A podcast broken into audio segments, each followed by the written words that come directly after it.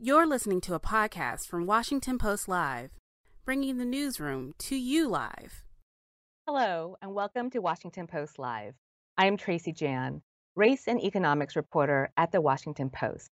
Today, we continue our Race in America series with Amanda Nguyen, founder and CEO of the nonprofit civil rights organization, RISE. Thank you for joining us. Thanks so much for having me. I want to start with the horrific shooting exactly 1 year ago in Atlanta, which many have described as an inflection point for our community. How do you see what happened, and where are we today? Well, today, Tracy, is a difficult moment for our community. And what I can describe is feeling like my soul is being torn in half. On one side, we see the incredible Asian excellence that's out there. Our sisters winning Olympic medals, our stories finally breaking through in Hollywood with Turning Red. Then you switch the channel and we hear about our sisters being pushed in front of trains, being slaughtered in their own homes. And it feels like a nightmare.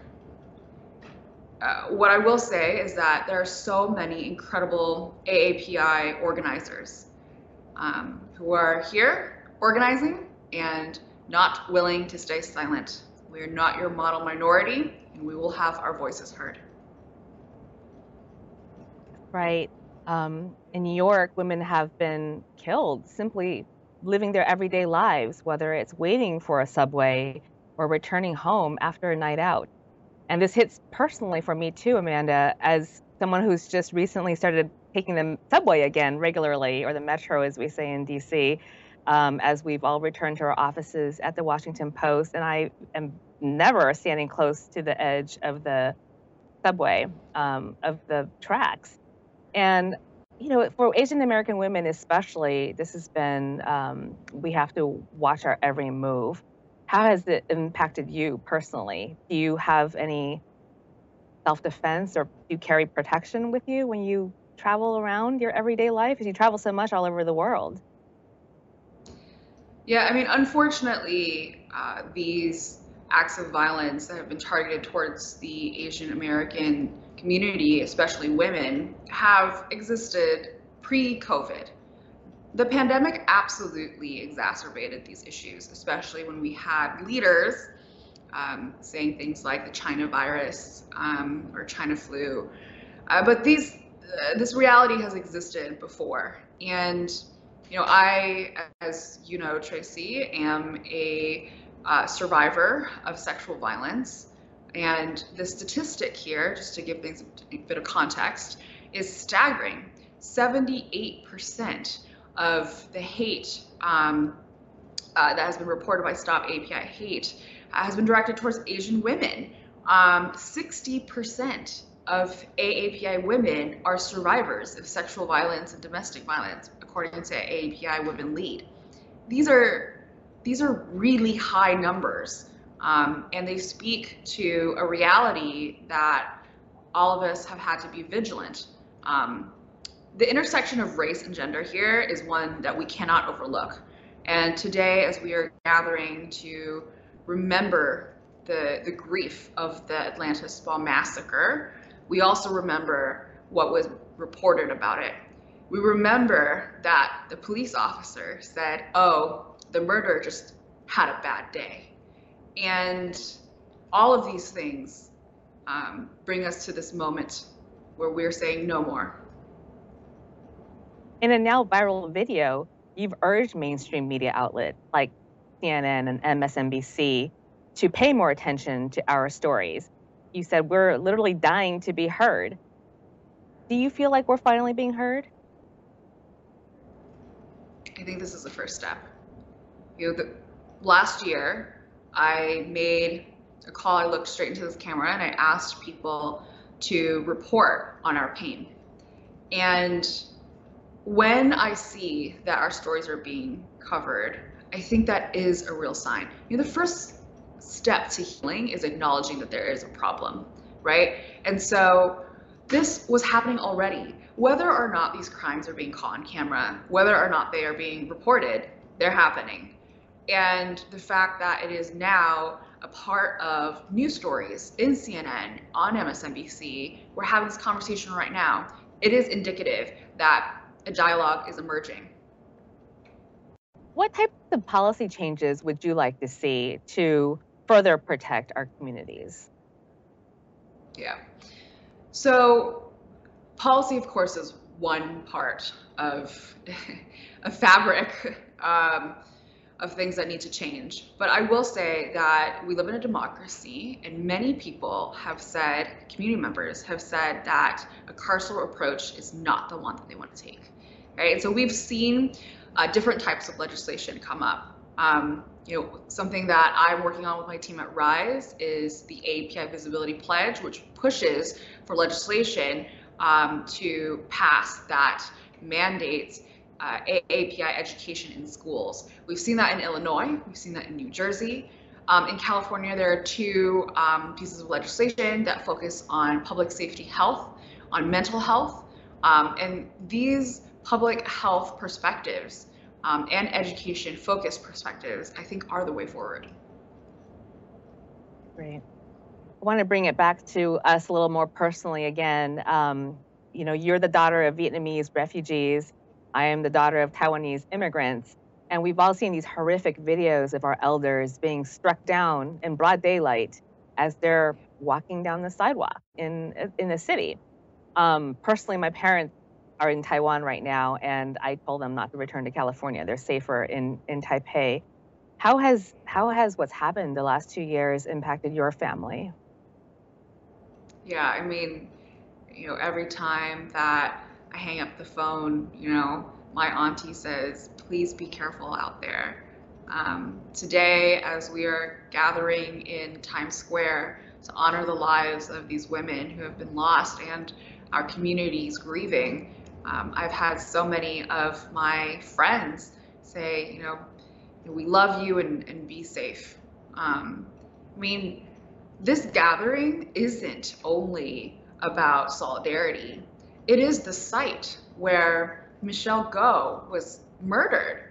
And as we were walking our everyday lives, it has this whiplash dissonant effect where we're trying to, you know, live a life and also at the same time grapple with the tragedies and the circumstances that we're living in. Absolutely. You mentioned earlier the importance of education, and while anti-Asian violence has dramatically increased since COVID, you and we all know that this has begun since we first began immigrating to this country, and yet I never learned about our history in public schools, in private schools, and I know many people don't either. It's not a required part of most curriculums until now. Why is education so important for not just us, but all Americans to know about our history, Asian American history? Yeah. I think the opposite of love isn't hate, it's apathy. And you have apathy when you don't relate to people, when you don't see the humanity in them. Empathy is created through having our stories told, through learning, through education, right? So whether that be through, you know, mainstream media news, whether that be through Hollywood stories, whether that be through education, our public school systems or schooling systems. There are so many incredible AAPIs that have contributed to this country. And those excellent stories need to be told, and also our tragedies need to be told. You know, it's very similar to Hollywood stories where you have like a main character and they have amnesia, and you have to like figure out who this person is in order for them to accomplish whatever purpose they have in the movie, right? Well, imagine if we as a people have amnesia. That's almost what it feels like. We have to keep reinventing the wheel every single time. Let me give you an example, right? There's a lot of solidarity between communities of color, especially between the Asian and Black community. And yet, a lot of what's missing in the narrative is how we've been able to work before together in the past. So we have to keep relearning these things. When in fact, you know, if we had the education, we probably would have been able to look to examples and models of how to work together. You're absolutely right. Asian, Black, and Latino communities work tightly together in the 80s in order to get ethnic studies in many of our colleges. And right now, with such a backlash against critical race theory in many parts of this country, I was wondering if your organization has encountered any resistance to even simply telling our stories. I think the biggest resistance that we get is demonetizing our work, right? Which is something, unfortunately, that exists in nearly every type of activism. You know, people say, oh, this is not the right time for it. There are always other things, but there's never a more convenient season for change. And what we're seeing right now is that people are not willing to stay silent, and people are speaking up about these very harmful stereotypes, whether it be, oh, well, the Asian community, especially Asian women, are demure. They, you know, they won't give you a hard time, or the model minority myth, or yellow fever, or the perpetual foreigner stereotype. All of these things have been critically harmful to the community, has directly resulted in our bodies and our lives being hurt and people being killed. And yeah, we're saying learn about them and do better. How has the model minority myth played into our invisibility and into your work as an activist? Yeah, well, for starters, the model minority myth refers to the idea that Asian Americans are somehow able to pull themselves up by their bootstraps, and is this myth that makes us, in a sense, play off of white adjacency, right?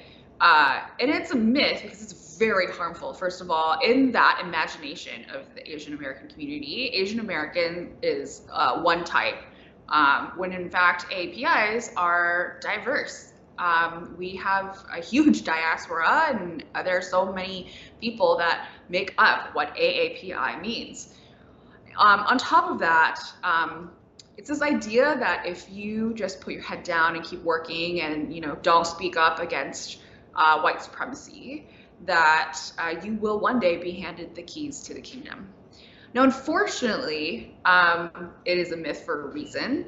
And what we're seeing is that if you play by these rules, you are essentially taking out a loan from white supremacy bank, and you will have to pay it back with interest. You know, our liberation is bound together, and that means that we must be intersectional in our work, race and gender, and also have solidarity with other communities of color. Right. I mean, the myth was created to pit us directly against Black communities by the white supremacy ethos. And in reality, the Asian American community is the most economically divided of all racial groups in terms of income inequality. And that truth often gets lost by lumping us all as just successful Asian Americans.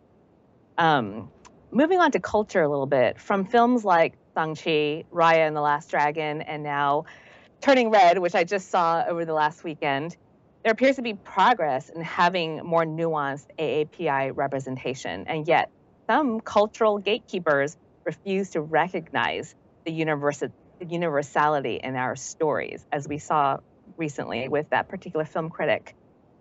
Is this progress? Well, certainly having our stories represented somewhere. You know, I'll tell you how I felt. I watched Turning Red, and I nearly teared up in like the first scene. When she was talking about her relationship with her mother.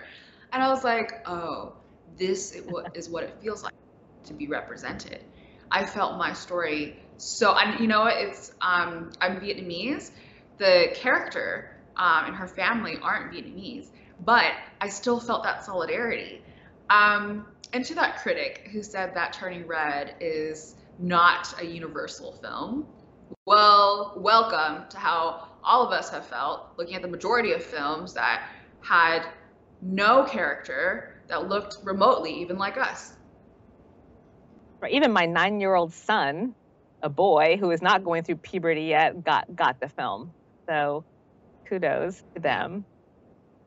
Back to our personal lives. We first met 6 years ago in your Washington apartment during our first interview about RISE, when you were working on the civil rights of sexual assault survivors.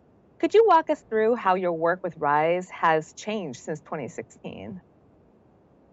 Yeah, absolutely. We're a civil rights nonprofit, and there's a long tradition of, you know, people taking their painful living truths and channeling that into justice. And so, you know, I'm really grateful to the incredible team at RISE for working on these things. And just as we worked on sexual violence rights, we work on AAPI civil rights now, as well as other things. As you know, we train activists to pass their own laws.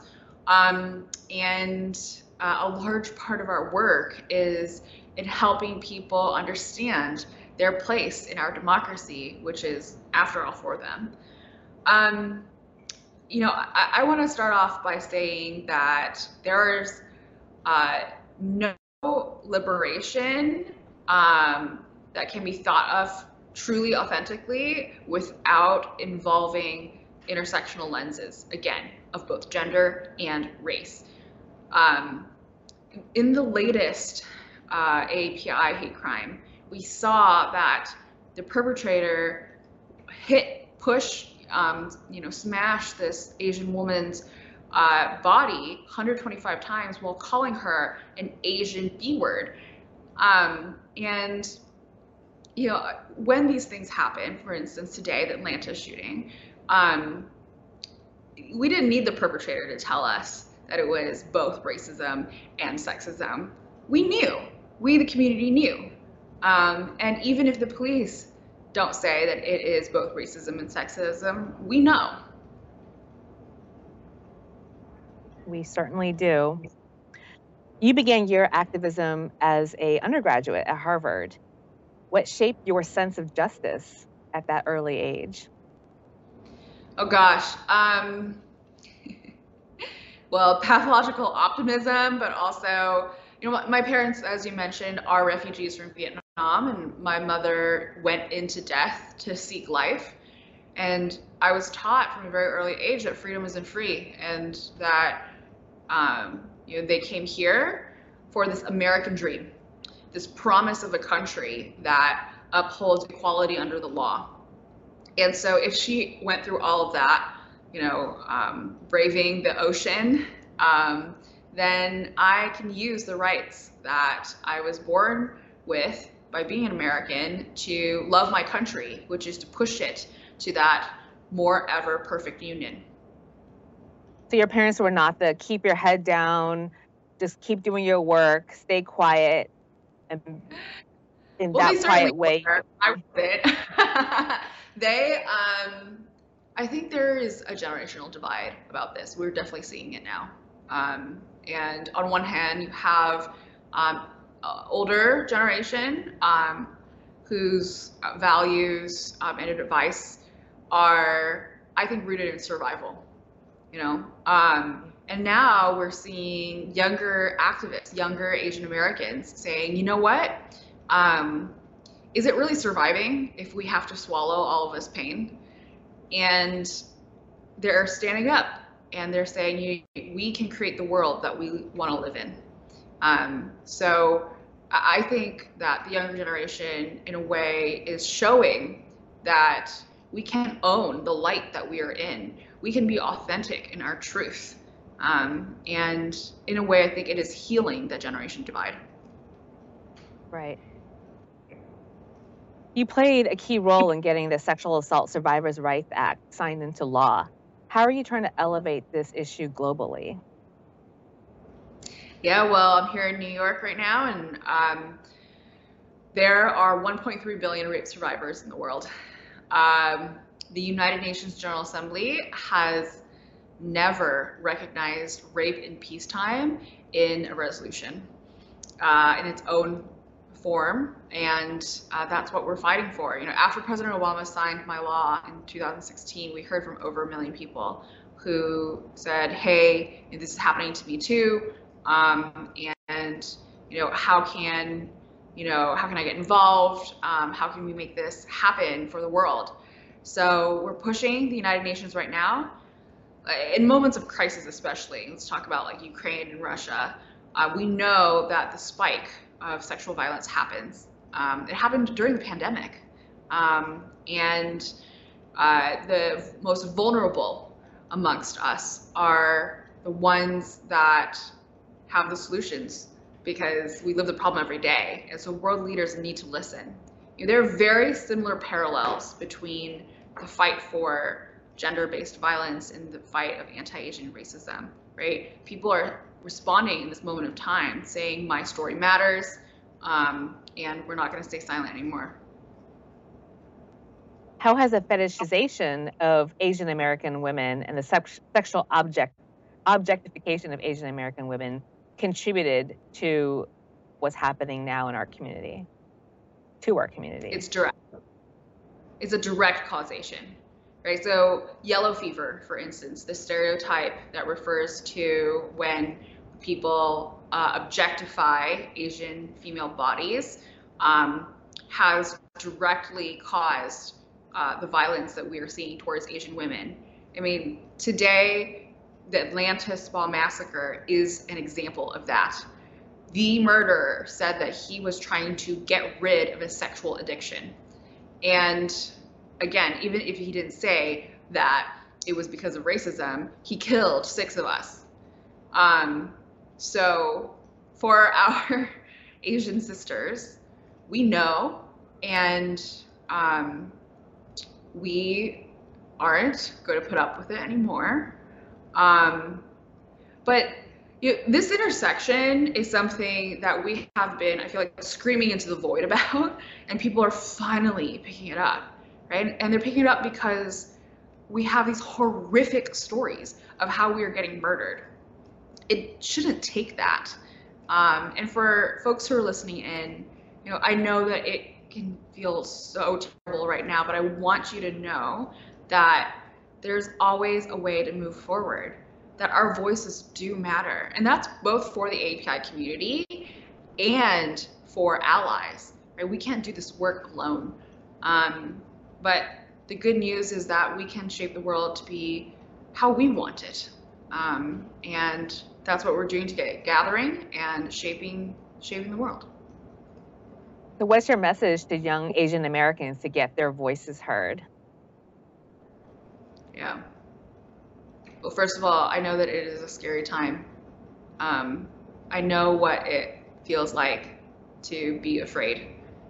But I also know what it feels like to have fire in my belly and to roar, to scream from my soul and have the world hear it. So I'm here to tell you that if you need to say something, you can say it, and the world will listen. And in fact, it is so important that you say it, because what you have to say really matters. Your life, your voice, your story, all of it does. Hope is contagious. When you put your authentic truth out there, people will listen, it will resonate. No one is powerless when we come together, and no one is invisible when we demand to be seen. So demand to be seen. Love that. That's so well said. That's so well said. You've also said joy is the most radical form of rebellion. How can that joy you are referring to be better celebrated and covered? Yeah, well, yes, I do think that joy is the most radical form of rebellion. You know, we are living in a world that can often feel like isn't meant for us. And so just be yourself. What greater radical act is there than that? To be free. I think that's the ultimate goal I want. Free to walk down the street, free from fear, free from having to look over my shoulder at night, free from having to stand in a subway and think about, well, am I too close? And I just want people to know that who you are is enough. So celebrate yourself, and be proud to be unabashedly Asian, very Asian. Very Asian, absolutely. Lastly, you have an incredibly interesting background. Aside from all of your work as an activist, you're an astronaut in training. I remember being in your apartment and seeing all these meteorites and space posters and rocket ships. And I was just wondering if you could close this out with a little bit of perspective that space gives. What does space give you? Well, thank you for talking about the joy in my life. Oh gosh. When astronauts go into space for the first time, many of them experience what's called the overview effect. So it's essentially an existential crisis, but they see everything that's ever lived or died on this pale blue dot. It's like an orbital perspective shift. And many of them leave Earth as technical people, but return to Earth as humanitarians, profoundly moved to try to change the world for the better. I think that during the hard times, this brings me solace, right? When we look up to the sky and we see all those lights, that photon has traveled millions of years to reach your eye. And we are but a speck of dust, a blink of an eye in the universe. And yet we are able to be cognizant, to feel, to love and to fight for what we believe in. So I'm gonna use my time here to fight for what I believe in and to go to space, because that's what brings me joy. That is so beautiful, Amanda. I am so pleased to have spoken with you today and reconnected in this way. Thank you for all of your thoughts and for joining us today. That's all the time we have for. Thank you. I'm sending you all the love today.